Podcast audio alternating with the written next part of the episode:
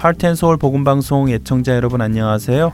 주안의 하나 3부 진행의 김민석입니다.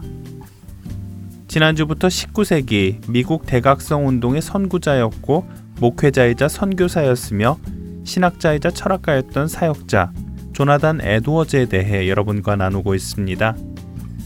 1703년 10월 신실한 청교도적 삶을 사시던 부모님의 11자녀 중 다섯째로 태어난 조나단 에드워즈는 부모님 덕분에 어려서부터 하나님 앞에서 경건한 삶을 사는 훈련을 받았고 청교도 학문을 접하며 자라날 수 있었다고 말씀드렸지요.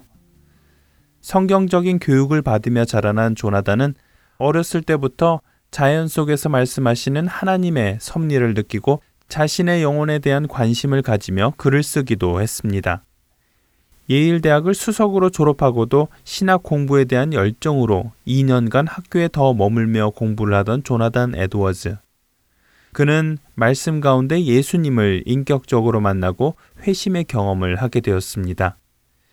1722년 뉴욕에 있는 작은 장로교에서 사역을 시작했지만 인본주의로 인해 변해가는 예일대학교의 모습이 안타까워 8개월 만에 교회를 사임하고 복음주의의 재정립을 위해 예일대학교 강사로 간 그는 다른 이들을 가르치기 전에 먼저 자신의 삶을 말씀으로 통제하며 살아가기를 부단히 노력했습니다. 당시 그가 적었던 결의문은 이 시대를 살아가는 크리스찬들에게 크리스천의 인물을 설명하는 최고의 요약집이라는 평가를 받고 있다고 말씀드렸습니다. 오늘은 그런 글을 사용하신 하나님의 역사를 함께 나누어 보도록 하겠습니다. 조나단은 예일대학 강사를 시작하면서 연세가 많으신 분들을 찾아가 그분들과 삶에 대한 이야기를 나누기 시작하는데요. 그는 인생을 다시 살게 되면 어떻게 살고 싶은지 어른들께 여쭤보고 그분들의 이야기를 노트에 꼼꼼히 적어 놓았습니다. 그의 이러한 노력은 예일대학에서 강사를 하는 동안 신학생들에게 많은 생각을 할 수 있는 좋은 계기를 마련해 주게 되었지요. 그는 1722년부터 일기를 쓰기 시작했는데요. 그의 일기는 우리가 크리스찬으로서 복음주의자로서 이 세를 어떻게 살아가야 하는지에 대한 좋은 신앙의 표본이 되고 있습니다. 그의 일기 중 일부를 읽어드리겠습니다. 오늘 아침 나는 다른 어느 날보다 그리스도의 탁월하심에 대해 깊이 생각할 수 있었다. 먹고 마시고 잠자는 것을 참으며 이것이 그리스도인으로서의 경건한 육체와 영혼을 유지하는데 얼마나 유익한 것인지를 알게 되었다. 무슨 일을 하든 그것이 죽음을 가져와도 될 만큼 가치가 있는 것인가? 라는 질문을 던져라. 쓸데없는 망상에 사로잡힐 때는 말씀을 깊이 묵상함으로 그곳에서 참 진리를 찾고 말씀으로 망상들을 떨쳐버리는 것이 가장 좋은 방법이다.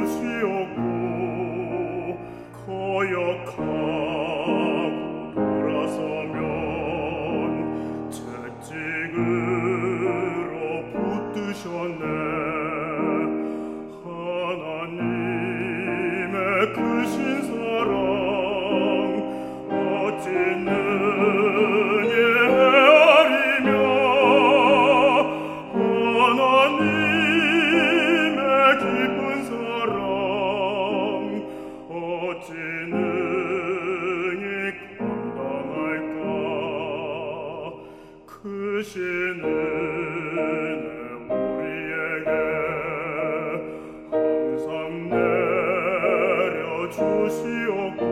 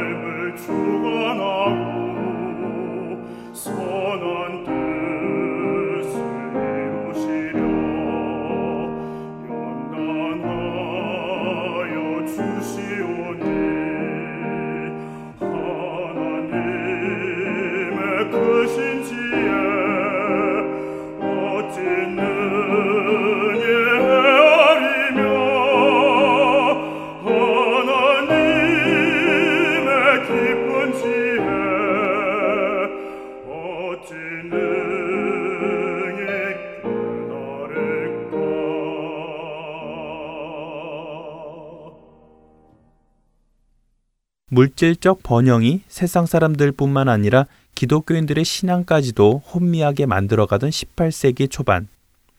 그리스도인들은 영적인 것이 아닌 육적인 것에 더 많은 관심을 갖기 시작했습니다. 바로 그런 시기였던 1731년 7월, 하나님께서는 조나단 에드워즈를 보스턴의 한 대중 집회에서 말씀을 선포하게 하심으로 회개와 부흥의 역사를 시작하십니다. 그날 말씀을 선포하던 에드워즈는 죄로 인해 지옥에 떨어질 수밖에 없는 자신들을 구원하신 하나님께 감사드리며 세상적인 것들에 빠져 신앙을 잃어가던 사람들에게 회개하고 예수님 앞으로 나아올 것을 강력히 촉구하지요.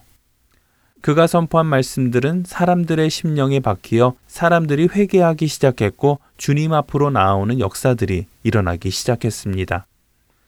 사람들이 예수 그리스도의 복음을 믿기 시작했고 200가구로 구성된 노스 햄스턴이라는 작은 도시는 주민 전체가 자신들의 믿음을 새롭게 하는 놀라운 일이 벌어집니다.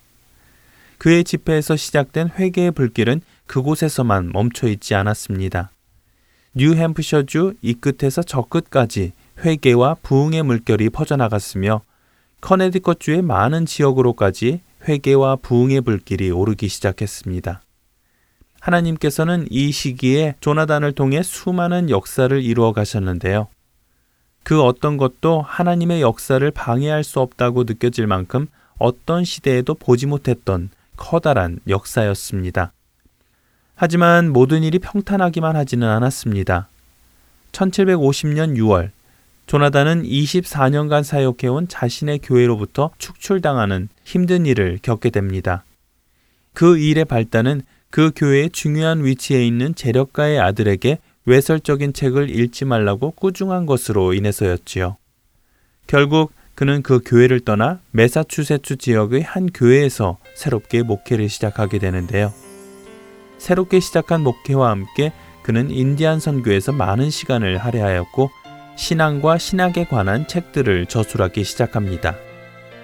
그는 신앙 감정론, 의지의 자유, 구속사, 원죄론 등의 수많은 신앙과 신학에 관한 책들을 저술했고 그의 저서는 지금까지도 복음을 연구하는 많은 사람들에게 읽혀지고 있습니다.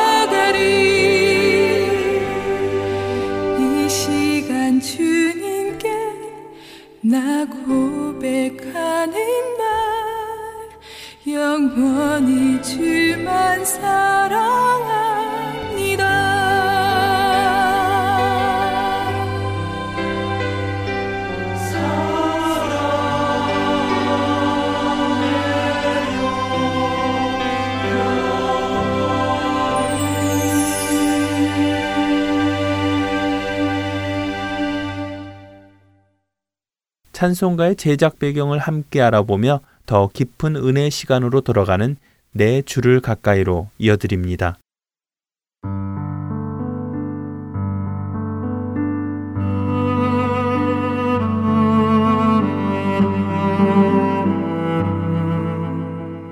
애청자 여러분 안녕하세요. 여러분들과 함께 찬송의 배경을 살펴보며 그 찬송이 지닌 의미를 더욱 깊이 되새겨보는 시간 내 주를 가까이 진행의 김금자입니다. 은혜란 자격 없는 자에게 주어지는 하나님의 선물이라고 하지요. 사실 우리 인간은 자격 없는 사람에게 선물을 주는 경우가 거의 없습니다. 글쎄요, 어쩌면 작은 호의 정도는 베풀 수 있겠지요. 예를 들어 노숙자를 생각해 보지요. 나와 아무 관련이 없는 전혀 알지 못하는 노숙자. 그런 노숙자에게 한 끼의 식사나 몇 달러를 나누어 주는 호의를 베푸는 경우는 있지만 그 노숙자에게 나의 옷을 벗어주고 나의 지갑을 주고 나의 차를 주고 나의 집을 내어주는 경우는 없지 않나요? 그렇기에 만일 어떤 사람이 노숙자에게 이렇게 자신의 차를 주고 집을 내어준다면 그것을 받는 노숙자는 어리둥절하고 혹시 이 뒤에 무슨 꿍꿍이가 있나 의심을 하게 되지요. 우리들도 그렇습니다. 어느 누군가가 이유 없는 호의나 은혜를 베풀면 그 사람이 왜 나한테 잘해주지? 뭘 바라는 것일까? 이것 주고 무엇을 달라고 하려고 그럴까? 하는 생각을 하게 됩니다. 물론 모든 사람이 그렇지는 않지만 많은 사람이 그렇다는 것이지요. 바로 이런 이유 때문에 하나님의 구원의 은혜를 쉽게 받아들이지 못하는 사람들이 있습니다. 에이, 하나님이 아무리 사랑의 하나님이라도 나 같은 사람까지 사랑하지는 않을 거야. 나 같은 사람이 어떻게 구원을 받아? 세상 모든 사람이 구원을 받아도 나 같은 죄인은 하나님도 어쩔 수 없어. 종종 이렇게 말하는 사람들이 있지요. 오늘 여러분들과 함께 나눌 찬송을 작시한 사람도 바로 이처럼 하나님의 사랑과 은혜를 쉽게 받아들이지 못하던 사람이었습니다. 어떤 찬송인지 먼저 잠시 곡을 듣고 올까요?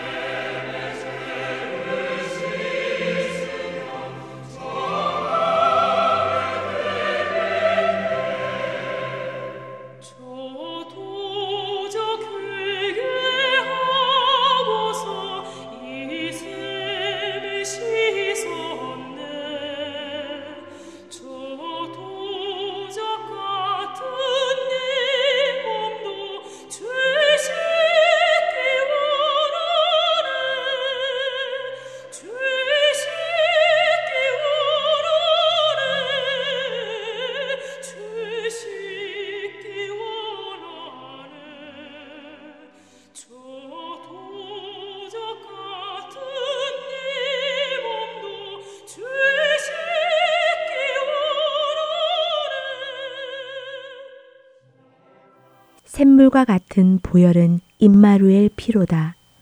이 샘의 죄를 씻으면 정하게 되겠네. 정하게 되겠네. 정하게 되겠네. 이 샘의 죄를 씻으면 정하게 되겠네.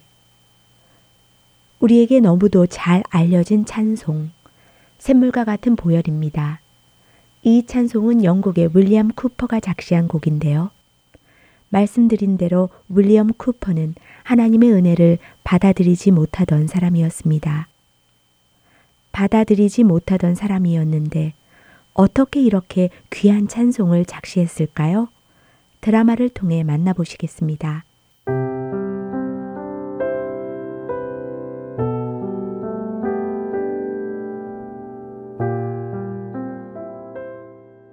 (1731년) 영국에서 성직자인 아버지와 왕족 출신의 어머니 사이에서 태어난 윌리엄 쿠퍼.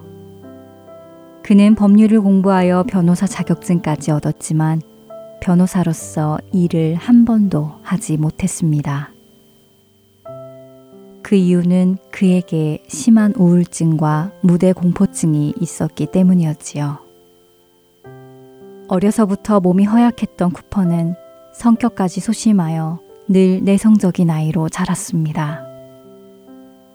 그런 그의 내성적인 성격은 그가 6살 때 어머니가 돌아가시며 극도로 심해지게 되었지요. 그의 육신은 자라가는데도 늘 돌아가신 어머니를 찾으며 정서적으로는 성인으로 자라나가지 못했습니다. 결국 심각한 우울증 증세를 보이며 여러 차례 자살을 시도하기도 했고 18개월 동안 정신병원에서 치료를 받기도 했습니다.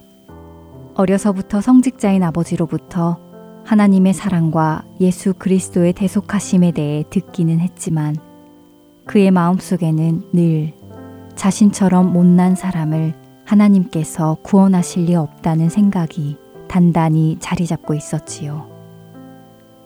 그런 그에게 한 성도가 이렇게 말을 건넵니다.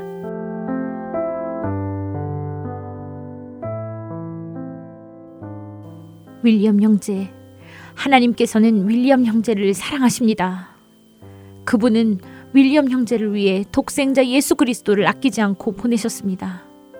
왜 그분의 사랑을 믿지 못합니까? 그럴 리 없어요. 하나님이 왜 나 같은 실패자를 사랑하시겠습니까? 나는 아무것도 할 수 없는 사람이에요. 무서워요. 모든 것이 무서워요. 살아있다는 것 자체가 두렵다고요. 하나님도 나 같은 사람은 어쩔 수 없다고요.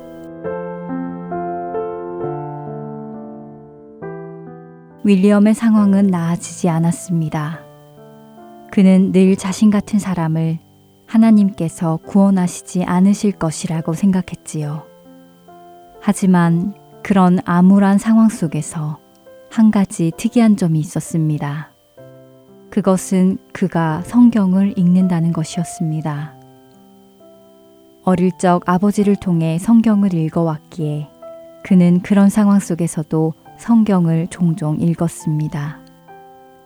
그가 정신병원에서 치료를 받던 어느 날이었습니다.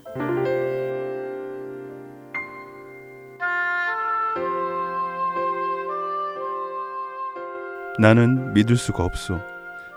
하나님이 나 같은 사람을 구원하신다는 것이 나 같은 실패자를 왜, 왜 하나님이 구원하시겠어? 하, 믿을 수가 없어. 그렇게 생각하면서도 그날 윌리엄의 손은 성경을 집어 들었습니다. 그리고는 로마서 3장을 폈지요.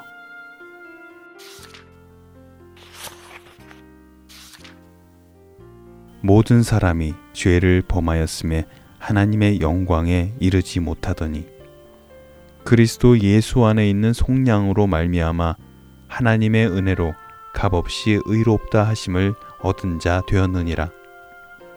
이 예수를 하나님이 그의 피로써 믿음으로 말미암는 화목 제물로 세우셨으니 이는 하나님께서 길이 참으시는 중에 전에 지은 죄를 간과하심으로 자기의 의로우심을 나타내려 하심이니 아 이게 무슨 말이지? 모든 사람이 죄인인데 하나님의 은혜로 값없이 의롭게 되었다고? 하나님이 예수님의 피로 그 일을 행하셨다고? 아, 아, 그렇구나. 내가 구원받을 만해서 구원해 주시는 것이 아니라 내가 죄인이고 아무것도 할 수 없기 때문에 하나님께서 예수 그리스도의 피로 나를 구원해 주신 것이구나. 아니, 이럴 수가. 아니, 이럴 수가.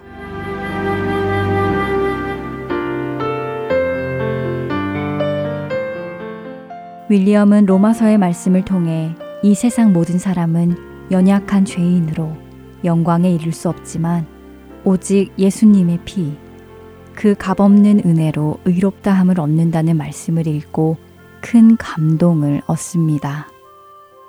윌리엄 쿠퍼가 33살이 되던 그 해, 그는 비로소 하나님의 은혜로 인해 예수님을 구세주로 고백합니다. 그렇게 구원의 확신을 얻으며 그의 어두웠던 영혼이 회복을 받기 시작합니다. 그에게 하나님께서는 좋은 멘토들을 보내주셔서 그의 신앙이 잘 성장하도록 도우십니다. 5년 후 하나님께서는 Amazing Grace, 바로 나 같은 죄인을 살리신을 작시한 존 뉴턴 목사와 윌리엄을 만나게 하셨고, 존 뉴턴 목사는 윌리엄을 한적한 시골에 집을 마련해 주었습니다.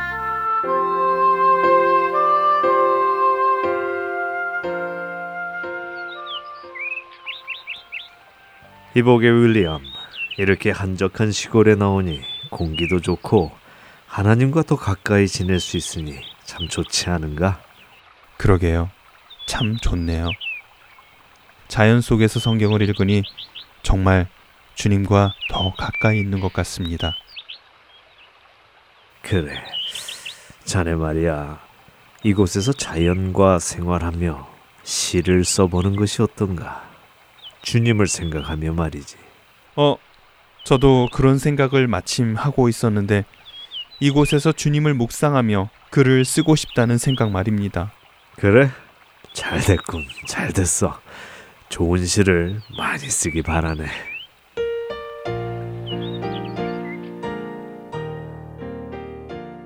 성경을 묵상하며 시를 써 나가던 윌리엄. 어느 날 그는 스가랴서 13장을 읽게 되었습니다. 그날에 죄와 더러움을 씻는 셈이 다윗의 족속과 예루살렘 주민을 위하여 열리리라. 아, 그래. 이것이 바로 하나님의 은혜였어. 나의 모든 죄와 더러움을 씻어 주시는 예수 그리스도의 샘물과 같은 그 보혈이 바로 그 보혈이 나를 살리셨어. 주님, 감사합니다.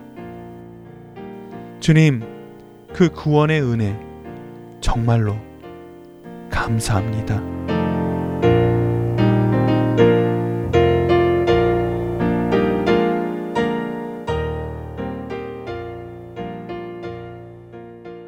그날 스가랴서를 읽으며 얻었던 감동 속에서 윌리엄은 샘물과 같은 보혈은 이라는 시를 써내려 갑니다. 하나님께서 만나게 하신 존 뉴턴 목사와 윌리엄 쿠퍼, 이 둘은 함께 당시 성도들에게 널리 퍼져 불리게 된 올니 찬송집을 만들어냅니다. 총 349곡의 찬송이 담겨 있는 이 올니 찬송집에 윌리엄 쿠퍼는 67곡의 곡을 작사하였지요. 인간의 상식으로는 이해할 수 없는 하나님의 은혜. 그 은혜가 받아들여지는 것 자체가 하나님의 은혜라는 것이 윌리엄 쿠퍼의 삶을 보며 드는 생각입니다.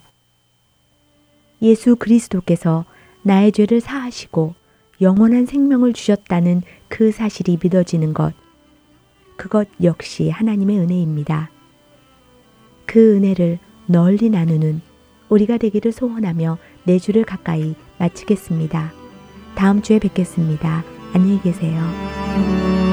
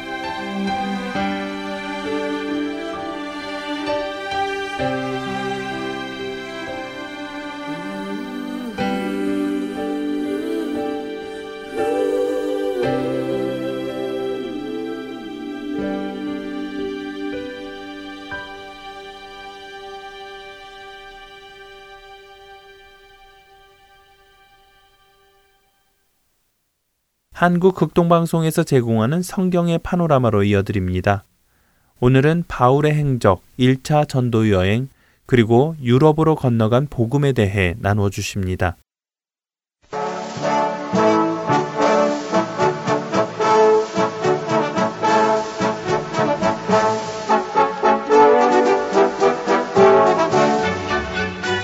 성경의 파노라마 성경의 전체적인 큰 흐름 살펴보고 있습니다. 노우호 목사님이십니다. 목사님 안녕하세요. 반갑습니다. 김성윤입니다.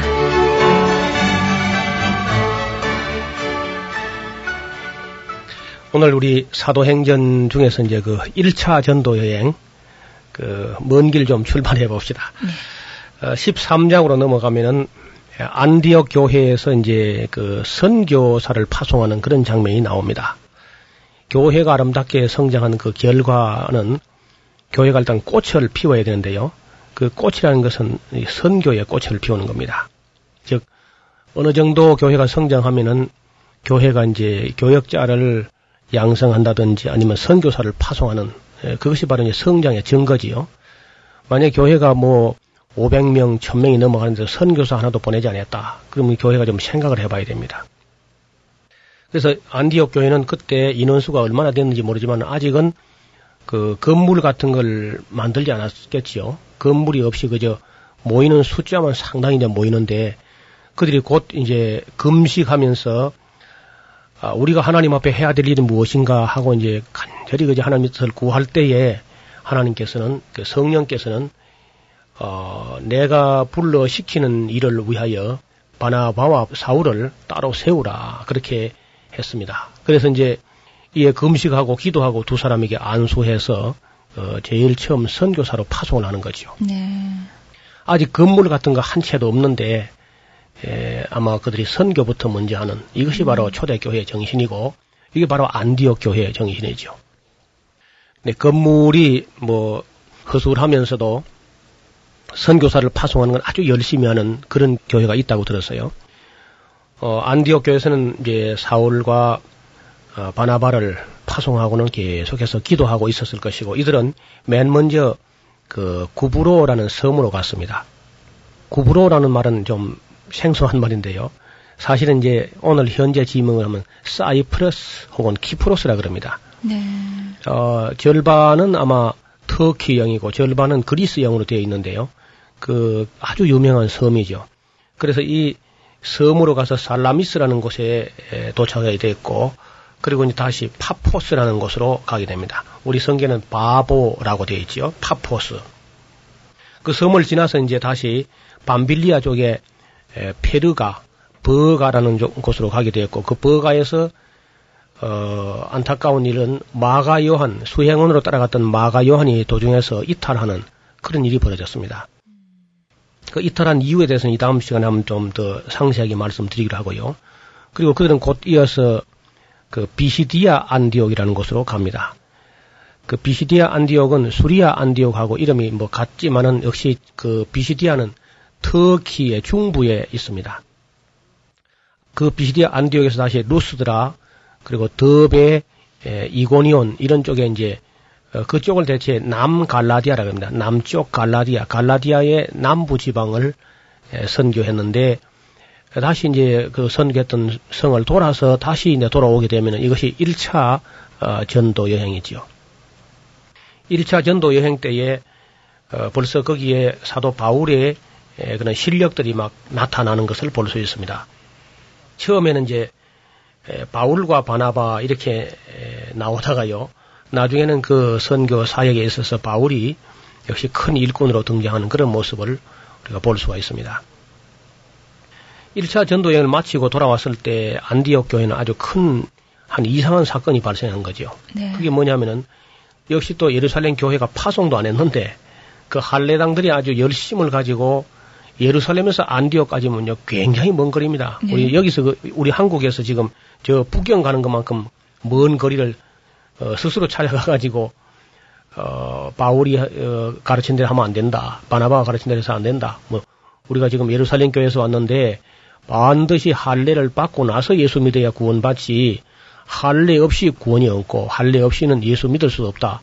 다시 말해 이 할례당들은요 예수를 믿어서 구원받는 것을 인정하면서도 예수 믿기 전에 먼저 할례를 받아 가지고 유대인 되는 절차를 밟으라고 우기는 겁니다. 그래서 유대인만이 예수 믿을 자격이 있다. 이렇게 이제 우기니까 이게 참 그 곤란한 사람들이죠. 사도 바울은 그럴 필요가 없다.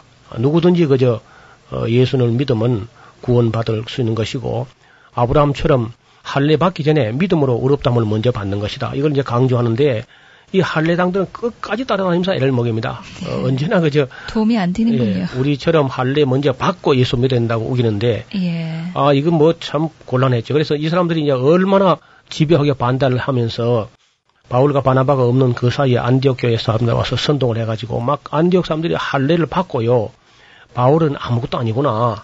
아 바울은 열두 제자도 아니고 뭐 사도도 아니고 아무것도 아니고 이렇게 이제 해가지고 바울이 오니까 그 교회 분위기가 아주 이상한 거예요. 그 어떻게 해서 이렇게 됐는가 물어보니까 이제 예루살렘에서 사람들이 와가지고 그렇게 가르쳤다는 겁니다. 이 문제를 가지고 아무리 다퉈도 결론이 안 나요. 그래서 할 수 없이 이제 좋다 이러면 아예 예루살렘 사도들과 장로들이 가서 이 문제를 명확하게 짚고 넘어가자. 그래서 이 문제를 가지고 올라오는 것이 이제 그 사도행전 15장의 에, 이 사건인데 그 15장에는 이제 처음으로 총회가 한번 열린 겁니다. 이 총회를 이제 그 세계 교회 총회라 이렇게 말하죠. 기독교회 처음 총회다 그런 얘기를 합니다.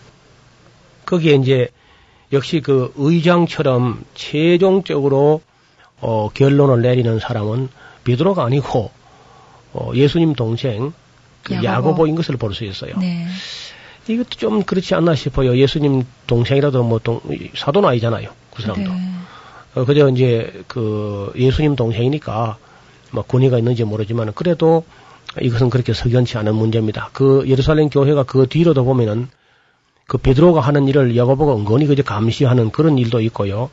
또 베드로가 무슨 이방인들하고 같이 식사했다고 해가지고 몇몇 사람들이 그 아주 시비를 하려고 아주 어 벼르고 있는 그런 모습도 보입니다. 예, 아주 그 예루살렘 교회에 편치 않은 그런 사건들인데 어떻든 베드로가 어, 나서고 바울이 그동안 있었던 모든 이방인들 중에서 그 그들이 믿을 때 무슨 일이 일어나는가, 그들이 믿을 믿을 때 어떻게 성령이 임하시는가 이런 걸 상세하게 이렇게 보고를 했고 베드로도 이제 역시 자기 간증을 합니다.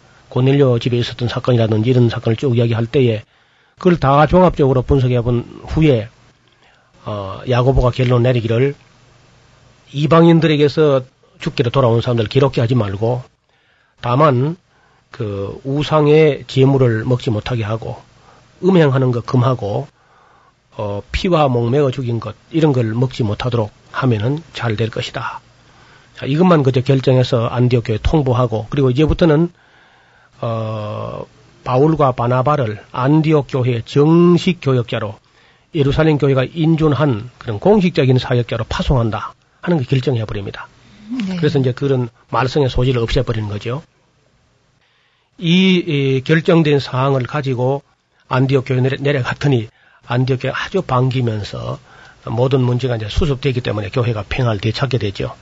그 이후에 이제 바울과 바나바가 어, 두 번째 전도 여행을 계획하게 되고 이 과정에서 이제 두 사람이 아주 다투게 됩니다. 그 문제는 뭐냐면은 어, 바나바의 생질이었던 그 마가 요한을 어, 같이 이제 다시 데려가려고 했는데 음, 바울은 안 된다는 거지요. 그리고 왜 안 된다 하고 또 바울은 또그 강경한 입장을 취하는 반면에 바나바는 물론 자기 생질이기도 하지만은 데려가려고 자꾸 애를 씁니다. 일가족 심히 다투어서 마침내 이게 합의가 안 되고 선교팀이 둘로 갈라지는 그런 어, 어려움이 있었는데 그 이제 여러 가지 이론들이 있습니다. 왜 바나바 아, 저 마가가 도중에서 이탈됐을까 하는 문제인데요. 어떤 사람들 얘기는 이제 뭐 너무 부잣집 아들이 그 전도 여행이 너무 고생스러우니까 도중에서 도무지 못 참아서 그냥 예. 이탈했다. 이제 이렇게 보는 시각도 있고요. 그럼 그보다 조금 더 이제 그 타당성 있는 그런 견해는 이 마가 요한이 할례당이었어요. 네. 할례당. 이것은 골로새서 4장을 찾아보면은 그 마가 요한이 할례당이었는데 에, 그래서 할례당은 뭐 바울을 가장 못 살게 한 사람이 할례당이니까 할례당이라 그러면 뭐 바울이 아예 막 어, 질색을 할 정도죠. 그 골로새서 4장 11절을 보면은 뭐 10절 4장 10절 보면 나와 함께 갇힌 아리스타고와 바나바의 생질 마가와 에, 가로를 해놓고 이 마가에 대하여 너희가 명을 받았음에 그가 이르거든 영접하라. 어, 마가와 유수도라 하는 예수도 너에게 무난하니 저희는 할례당이라. 예, 저희는 마가와 유수도 이 두 사람을 할례당이라고 하는 겁니다. 어, 할례당이라 이들만 하나님 나라를 위하여 함께 역사하는 자들이니 이런 사람들이 나의 위로가 되었느니라 이렇게 말하고 있습니다. 그러니까 바울이 그 처음에는요 할례당 그러면 할례당 중에 사람 같은 사람 없다 어, 이렇게 생각했는데 그것도 그렇지 않죠 이제 세월이 지나고 보니까 마가는 아주 훌륭한 사람이 되었습니다. 예. 그러니까 예루살렘 그 총회 결정 나기 이전에는 마가가 자기 소신을 안 굽힌 거예요. 자기 나는 할례를 받아야 옳다. 이렇게 이제 소신을 안 굽히고 바울은 이제 어, 할례 없이 막 그 세례를 줘버리니까 도저히 마가가 이제 나는 이런 일에 같이 동참할 마음이 없다 하면서 이탈이 안된것 같으죠. 네. 근데 이 문제를 이제 예루살렘 총회에서 결정이 났거든 그 이후에. 그러니까 마가가 그 결정 난 것에 결과에 승복하면서 그럼 이제부터는 내가 같이 동행하겠다. 이래 됐으면은 바울이 아니 그 용납해 가지고 지난번에 이제 알지 못하고 그 아주 결정이 안 나는 상태였으니까 말이죠. 뭐 마가가 그렇게 자기 소신을 굽히지 않는 것도 이해하고 이제 새로 가려고 할 때 그 바울이 그 받아줬으면 될 텐데 네. 어떻든 그 이런 그 사사건건이 시비 거는 사람은 중간에 또 뭘 가지고 이제 에, 물고 늘을지 모르니까 안 된다 뭐 일절. 바울은 그, 그야말로 아주 성격이 불칼 같은 사람이고 면도칼 같은 사람이죠.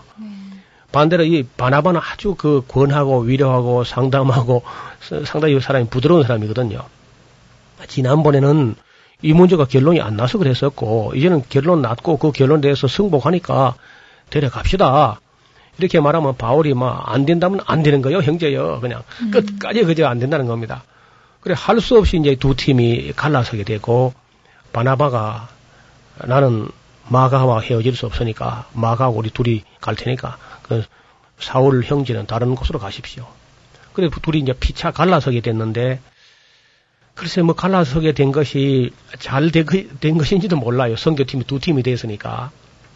그때 이제 바나바는 자기 생질 마가와 함께 구부로 키프로스를 가고, 가게 되었고 바울은 이제 실로아노를 대동하고 어, 자기 고향 길리기아 다소를 지나가지고 지난번에 개척했던 그 더베라든지 이고니온 루스드라 어, 비시디아 안디옥 이쪽으로 이제 쭉 지나가는 겁니다.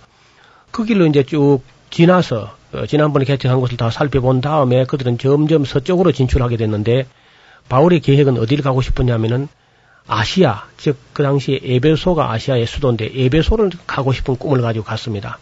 근데 놀랍게도 성령께서 아시아에 가지 못하게 하셨고 그 아시아의 반대편은 비두니아인데 그 비두니아에 가려고 애를 썼는데 역시 이제 성령이 허락하지 않습니다. 네. 그러니까 자로도 못 가게 하고 우르도 못 가게 하니까 결국 쭉 바로 갈 수밖에 없죠.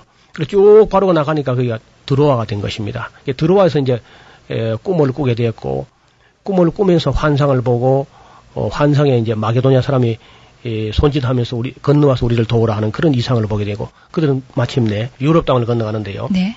맨 처음 도착한 곳이 이제 사모트락이라는 섬입니다. 에게해에 있는 그 섬인데 유럽하고 어, 아시아하고 경계쯤 되는 그 섬에서 이제 뭐 한 사역은 나오지 않고 어떤 그 지나갔고요. 그 다음에 이제 유럽 땅에서 육지에 발을 댄 곳은 어, 니아폴리라는 곳인데 니아폴리라는 곳은 니오폴리스라는 말이죠. 니오라는 말은 new 영어로도 new죠. 그러니까 시, 새로운 도시, 어, 새로운 도시가 이제 니아폴리인데 이걸 이제 니오폴리스가 아, 라틴어식으로 하면 그게 나폴리입니다. 나폴리. 그래 새로운 도시, 우리 같은 뭐 신촌이라 한다든지 새터라든지 그런 뜻이 되겠죠. 네. 그 아주 새로 생긴 그런 이제 도시가 니아폴리인데 그건 알렉산더 당시에 어, 동방 진출을 할 때 그쪽에 아마 그 주둔군들이 알렉산더의 그 군인들이 그렇게 아마 주둔해 있던 그런 곳이었다고 봅니다. 저희들이 거기를 가봤었는데 그냥 항구입니다. 아주 그 조용한 그런 동쪽으로는 아시아가 있고 서쪽으로는 대륙이 있는데 그래서 아마 아침에 해 뜨는 곳이 잘 보이는 그런 조용한 그런 항구였습니다. 어, 저희들이 하룻밤을 잤는데 사도 바울이 그 유럽 땅에 발을 탁 내려 디딜 때에 어, 그 디딘 돌, 그 돌을 굴려다가 니아폴리 교회의 머릿돌로 삼아가지고 그 항구 바로 부두 뒤에 가면은 그 갤럭시 호텔이라는 삼류 호텔이 있고요. 바로 그 호텔 뒤로 돌아가면은 사도 바울 기념교회가 니아폴리에 있습니다. 일반적으로 성경에는 니아폴리 그 교회 이야기가 없고요. 바로 그냥 빌립보 교, 교회 이야기가 나오거든요. 근데 실제로는 어, 바울이 그 니아폴리에 먼저 대해가지고 거기서 사람들 만나서 복음을 전했던 것 같습니다. 그리고 난 다음에 이제 바울이 간 곳이 빌리보죠. 빌리보에 갔을 때는 그저 기도처가 있는가 싶어서 이렇게 돌아보러 나갔다가 어, 자주장사 루디아를 만나죠. 이 루디아는 역시 유대인이었던 것 같은데요. 유대인인데 두아디라에서 나가지고 무역을 빌리보에서 할 정도였으니까 네. 두아디라는 터키 땅이거든요. 그런데 벌써 어, 바다를 건너서 유럽 땅에 가서 자주 장사, 염료업을 한 건데 지금도 이것이 이게 염료란 것은 상당히 그 하이테크에 속하거든요. 네. 하물며 그때겠습니까? 지금부터 2000년 전에 그러네요. 염료업에 손을 댔다는 것은 여자로서 음. 유대인으로서 나기는 두아들에서 나가지고 무역을 유럽에 가 했다는 것은 여성으로서 상당히 활동력 있는 그런 분이었습니다. 네. 그 여자로서 아주 견문이 넓었고 활동력이 있는 그런 사람이 에, 빌립보에서 예수를 믿어가지고 어, 그 교회에 아주 기둥 같은 일꾼이 된 거죠. 그 유명한 그 빌립보 간수 이야기라든지 또 그 간수 때문에 아주 유명한 성경 구절이 나오지 않습니까? 주 예수를 믿으라. 그래 하면 너와 네 집이 구원을 얻으라. 이 말씀도 역시 그 빌립보에서 나온 거죠. 네. 그리고 빌립보 교회가 이제 그렇게 개척이 된 후에 에, 그들이 나가는 곳은 이제 암비볼리와 아볼로니아를 거쳐서 어, 디살로니가로 갔습니다. 디살로니가는 역시 어, 젊은 도시였습니다. 그것은 알렉산더 장군의 뒤를 이었던 황제가 카산더 황제인데 카산더 황- 황제가 자기 아내 살로니카의 이름을 따가지고 그 도시 이름을 다시 빌립보에서 수도를 델마이라는 곳을 옮겨가지고 델마이를 이름을 고쳐가지고 데살로니가라고 한 건데 자기 아내 이름을 딴 거죠. 그래서 그 어, 새로 생긴 도시라든지 이런 데는 음, 어떠면 전도가 좀 잘 되는 편이죠. 지금도 그렇잖아요. 그 고색 창린한 이기가 많이 낀 도시보다는 그렇죠. 새로 어, 이게 활, 그 활기를 띠고 있는 그런 도시에 터줏대감이 없고요. 음. 고정된 어떤 문화가 없고 사탄 문화가 아직 형성이 안 돼서 그런 곳에 전도가 잘 되는데 역시 데살로니가가 그런 곳이었습니다. 바울이 거기에 불과 세 안식일, 3주일 정도 사역을 했는데 이게 교회가 됐습니다.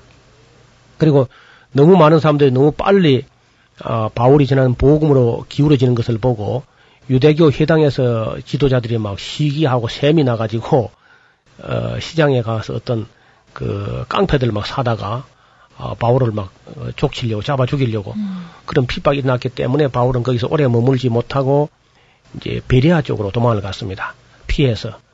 그 베리아 사람들 가서 이제 복음을 전해보니까 또 베리아 사람들 더 아주 신사적으로 하나님 말씀을 사모하고 해가지고 거기서 역시 큰 열매가 일어나는데 놀랍게도 그 데살로니가에 있는 그 괴악한 사람들이 그 베리아까지 따라와서 그제 훼방을 하게 되는 거죠. 그래 할 수 없이 이제 바울이 어, 거기서 어, 실루아노하고 디모데를 우선 놔두고 바울 혼자만 몸이 빠져나와가지고 아테네 쪽으로 내려오게 됩니다.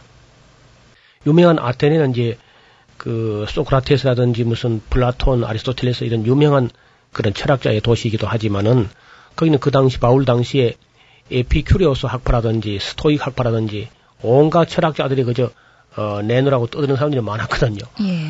그 이제 그 아레오바고 언덕이라는 그 바로 파르테논 신전 바로 밑에 이제 아레오바고 언덕이 있는데 여기 쳐다보면 이제 그 신전이 바로 보이는 그리고 그 아리아바고 언덕에 저희들 올라 앉아 봤었는데 시내가 전체 다 내려다 보입니다. 아테네 네. 시내가. 그 우리가 보통 이제 그뭐 그 어, 사도행전 17장에 바울이 아리오바고 언덕 설교를 십자가를 이야기 안 해서 실패했다 뭐 그런 얘기를 가끔 듣는데요. 그는 십자가를 이야기 안 해서 그런 것이 아니고 그 대상들이 아주 대먹지 않았어요. 그 말씀 듣는 아테네의 그 철학자들이 교만하기 이를 때문 사람들이고 거기는 뭐 십자가만 십자가만 이야기해도 들을 사람들이 아니죠. 그래서 그 나름대로 어떤 예나 지금이나 무슨 철학이나 어설픈 과학을 한 사람들이 그 뭐 조그마한 지식을 가지고 아주 교만하게 구는 그런 모습의 대표적이죠. 그래서 결국은 그 아테네에서 큰 열매가 없었습니다. 그래서 바울은 이제 그 길로 고린도로 가게 되는데요. 그 당시에는 고린도하고 아테네가 거의 비슷하게 아주 그 활발한 도시였습니다. 예, 고린도만하고 아테네 갱그리아만하고 둘이 두 만이 마주보고 가운데는 육교처럼 육지가 연결되어 있는 그런 곳인데 에, 바울이 고린도에 갔을 때도 보니까 뭐 굉장히 그 거칠고 사람들이 항구에 뭐 세계 뱃사람들 무슨 무역하는 사람들 하, 하다 못해 뭐 사기꾼들 도박꾼들 어느 사람들이 막 그저 웅성거리는 그런 그 고린도에 가가지고 바울이 많이 위축돼 가지고 하나님 말씀을 전하지 않고 아마 좀 위축돼 있었어요. 그리고 네. 이제 그 같이 동역하던 디모데하고 실로아나도 안 왔고 말이죠. 그래서 바울이 상당히 이제 위축되어 있었는데 용케 그래도 하나님께 거기서 그 아굴라하고 브리스라 부부를 만나게 했습니다. 이 만남도 역시 그들에게서 일생일대의 만남이 됐는데요. 네. 아굴라라는 사람도 또 역시 보통 사람은 아닙니다. 이 사람이 이제 역시 유대인이죠. 유대인인데 태어나기는 본도 어, 폰투스죠. 그러니까 어, 터키의 중북부에 있고 흑해 남단 해변에 있는 그 폰투스라는 그 지역에서 태어났는데 놀랍게도 무역은 또 로마 가서 하고 있었거든요. 근데 클라우디오스 황제 때에 온 세계가 막 흉년이 드니까 이 흉년된 이유가 유대인 때문에 흉년 들었다 이래가지고 유대인 추방령을 내린 겁니다. 그뭐 클라우디오스 황제는 네로 황제의 아버지 되는 사람이죠. 그래서 로마에서 이제 추방돼 가지고 가장 가까운 것이 고린도다 보니까 그 고린도로 이제 어, 막 이사해 왔는데 바울이 또 그곳에 도착했죠. 네. 근데 그 하나님께서 아주 그 타이밍을 이 두 분들이 이렇게 만나는 아주 시간을 아주 기가 막히게 이제 조절하신 것을 볼 수 있고요. 또 이 두 사람은 어, 업이 같았다 그래요. 그 장막 만드는 일, 천막 만드는 일인데 우리가 얼른 알기로 그저 천막이 그저 싸구려 비닐 천막을 만드는 것처럼 이렇게 네. 연상하기 쉬운데 사실 그런 게 아니고요. 고대 사회에서 그 천막을 만든다는 것은 어, 왕족이나 귀족들의 이동 별장입니다. 네. 아주 고급으로 만들지요. 그러니까 뭐 온갖 비단들과 레이스와 무슨 보석을 물려가지고 휘황찬란하게 만들어가지고 그리고 이제 그 귀족들이 어디 휴양 갈 때에 음. 예, 사용하는데 아마 그런 거 한두 개만 그저 일년에 주문받으면은 예. 그것만 만들어도 일년 먹고 사는 건 문제가 없었을 거예요. 음. 그러니까 두 사람 다 이리 고급인 그 기술을 그렇네요. 가지고 있었답니다. 네. 그래서 이제 이걸 해가지고 동행들에 쓸 것도 충당하고 선교비도 쓰고 예. 그렇게 했습니다. 이 두 분이 함께 만났으니까 얼마나 잘 되겠습니까? 일이 함께 협력을 하게 되고 또 바울과 그 누가가 함께 협력하게 되고 디모데 실로와는 이제 사람들이 지금 불어나고 있는 거죠. 바울 네. 선교팀이. 결국 바울과 누가 그리고 어 디모데와 실로아노 어 그리고 이제 브리실라 아굴라 한 여섯 명 정도 이렇게 팀이 점점 어, 규모가 갖추어지면서 어, 일들이 아주 활성화되고 고린도 사역이 약 1년 반, 어, 거기 사역하게 되는데, 어, 고린도에서 이제 사람들이 상당히 이제 많이 믿게 되는데요. 그보다 더 또 우리 고린도 사역 중에 중요한 것은 거기서 데살로니가 전설을 기록했고요. 또 데살로니가 후서도 거기서 기록합니다. 예. 데살로니가는 뭐 아까 뭐 전에 말씀드린 대로 불과 세 안식일, 3주일 사역을 하고 떠났기 때문에 그들의 신앙이 아주 초보에 가깝지요. 그러니까 늘 그저 어, 걱정되고 불안하고 하니까 바울이 편지를 써서 그 교회 성도들 하여금 이렇게 어, 신앙을 굳게 세우려고 노력하는 그런 정상이죠. 아마 이것이 이 데살로니가 전서가 신약 문서 중에 가장 먼저 기록된 문서가 아닌가 이렇게 봅니다. 네. 그리고 그 데살로니가 전서를 어 읽어보고 나서 그 데살로니가 교인들이 아주 어그 그 이상이 좀 생겼어요. 그게 무슨 얘기하면은 데살로니가 전서를 가만히 읽어보면은 그 예수 그리스도의 강림에 관한 이야기를 여러 번 쓰고 있는데 네. 매장 끝에마다 꼭 강림 강림 이야기를 해요. 음. 그러니까 또 이제 이 순진하고 어린 성도들이 아 곧 예수님이 그저 강림하시는가 보다. 야. 그래서 저 일도 안 하고 막 어, 직장도 막 이제 흐지부지 돼 버리고 하늘만 쳐다보고 있는 그런 현상이 벌어진 겁니다. 그래서 사회적으로 아주 무리를 일으킨 거죠. 네. 전날에 우리 한국에서 뭐 그런 일이 있었던 것처럼 그런 어려운 일이 닥치니까 바울이 그 소식을 듣고 깜짝 놀래가지고 예수님께서 오시기는 하지만 그렇게 빨리 오는 것이 아니다. 그리고 예수님 오시기 그 전에 먼저 일어나야 될 일이 있으니까 그런 일이 임하기 전에 절대 오는 거 아니니까 제발 그렇게 경거망동하지 말고 열심히 착실히 성실히 일해서 어려운 삶을 도울 수 있을 만큼 여유 있게 예, 살도록 해야지 일도 안 하고 막 일만 만들고 돌아다니면 되겠냐고 막 아. 책망하는 그런 편지가 이제 데살로니가 후서죠. 네. 그래서 이제 우리가 이 두 번째 전도 여행 중에서 어 특히 고린도 사역에 대해서는 조금 더 어, 상세하게 설명을 이제 드려야 되겠는데 데살로니가 전서를 기록하고 데살로니가 후서를 기록하고 혹은 갈라디아서도 이때 기록한 것이 아닌가 이렇게 보는 학자들도 있습니다. 그래서 고린도 사역 1년 6개월 사역은 어 바울의 그 전도 여행치고는 그 상당히 그 장기간 체류한 거죠. 제일 오래 체류했던 곳은 역시 어, 그 다음 이제 에, 3차 전도 여행 때에 에베소 사역이 아마 제일 길게 사역한 것이고 어, 그걸 제외하고는 아마 고린도 사역이 1년 6개월 사역했으니까 아주 긴 사역이라고 할 수 있겠습니다.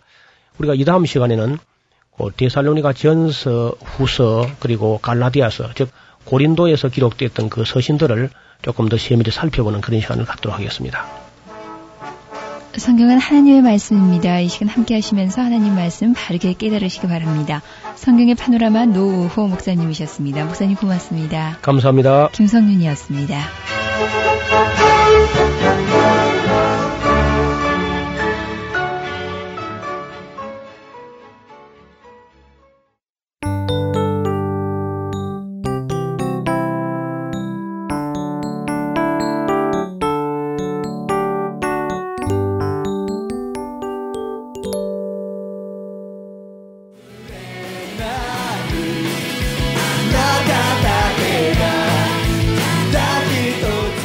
doesn't need 70% of Japan to change the spiritual trend in this nation. He's fine with 0.7% to begin with.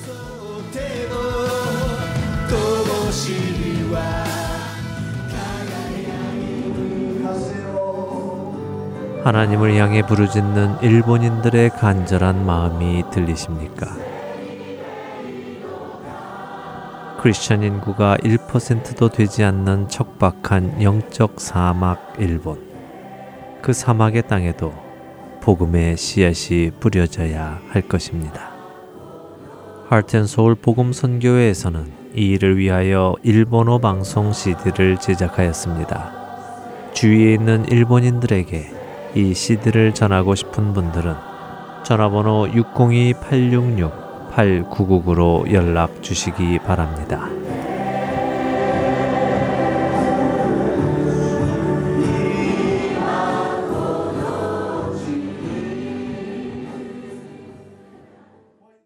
애청자 여러분들과 한 기도 제목을 놓고 한 목소리로 기도하는 시간입니다. 이 시간은 이선미 진행자가 오늘 여러분들과 함께 드릴 기도 제목과 그 내용을 먼저 설명해 주실 것입니다. 그리고는 약 1분간 음악이 흐를 텐데요.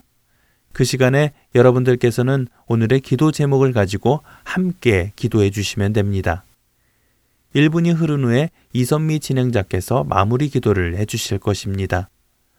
한 가지 기도 제목을 놓고 우리가 한 목소리로 기도 드릴 때 하나님께서 그 기도의 제목을 들어 응답해 주시리라 믿습니다.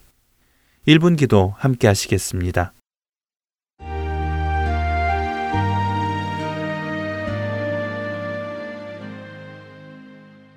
할텐 서울 복음 방송 1분 기도 시간입니다.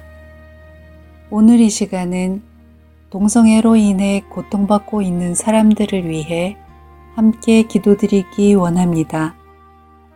많은 동성애자들이 커밍아웃을 선언하며 동성애자로서의 인권을 주장하고 있습니다.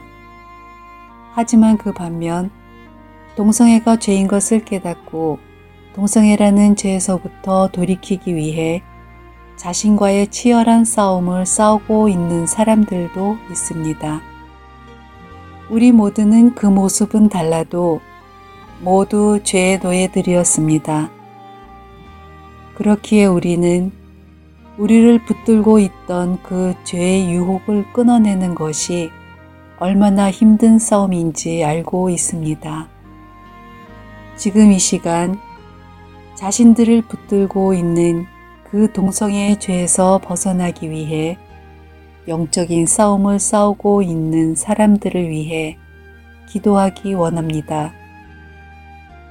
그들이 동성애라는 죄에서부터 예수 그리스도의 보혈의 능력을 힘입어 자유하게 되고 그 죄에서 돌이킬 수 있게 되도록 함께 힘을 모아 기도하겠습니다.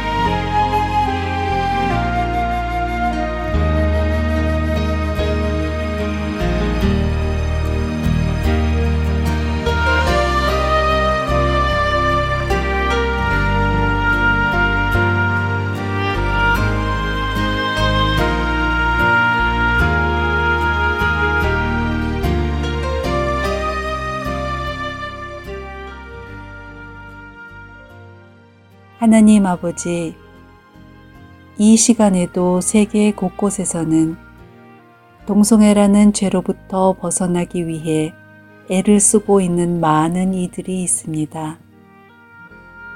그들을 위해 우리가 한 마음으로 기도드렸습니다. 하나님께서 죄를 떠나기 위한 그들의 간절함을 들어주시고 그들에게 놀라운 보혈의 능력을 입혀주셔서 그들이 자신의 죄를 끊고 그 죄에서 돌이켜 예수 그리스도 앞으로 나오도록 하여 주옵소서. 고통 속에 있는 그들을 구원하여 주옵시고 그들의 눈물과 아픔을 돌보아 주시옵소서. 우리의 기도에 응답하시는 하나님의 신실하심을 믿고 기도드렸사오니 속히 응답하여 주시옵소서. 우리의 구주 되시는 예수 그리스도의 이름으로 기도드렸습니다. 아멘.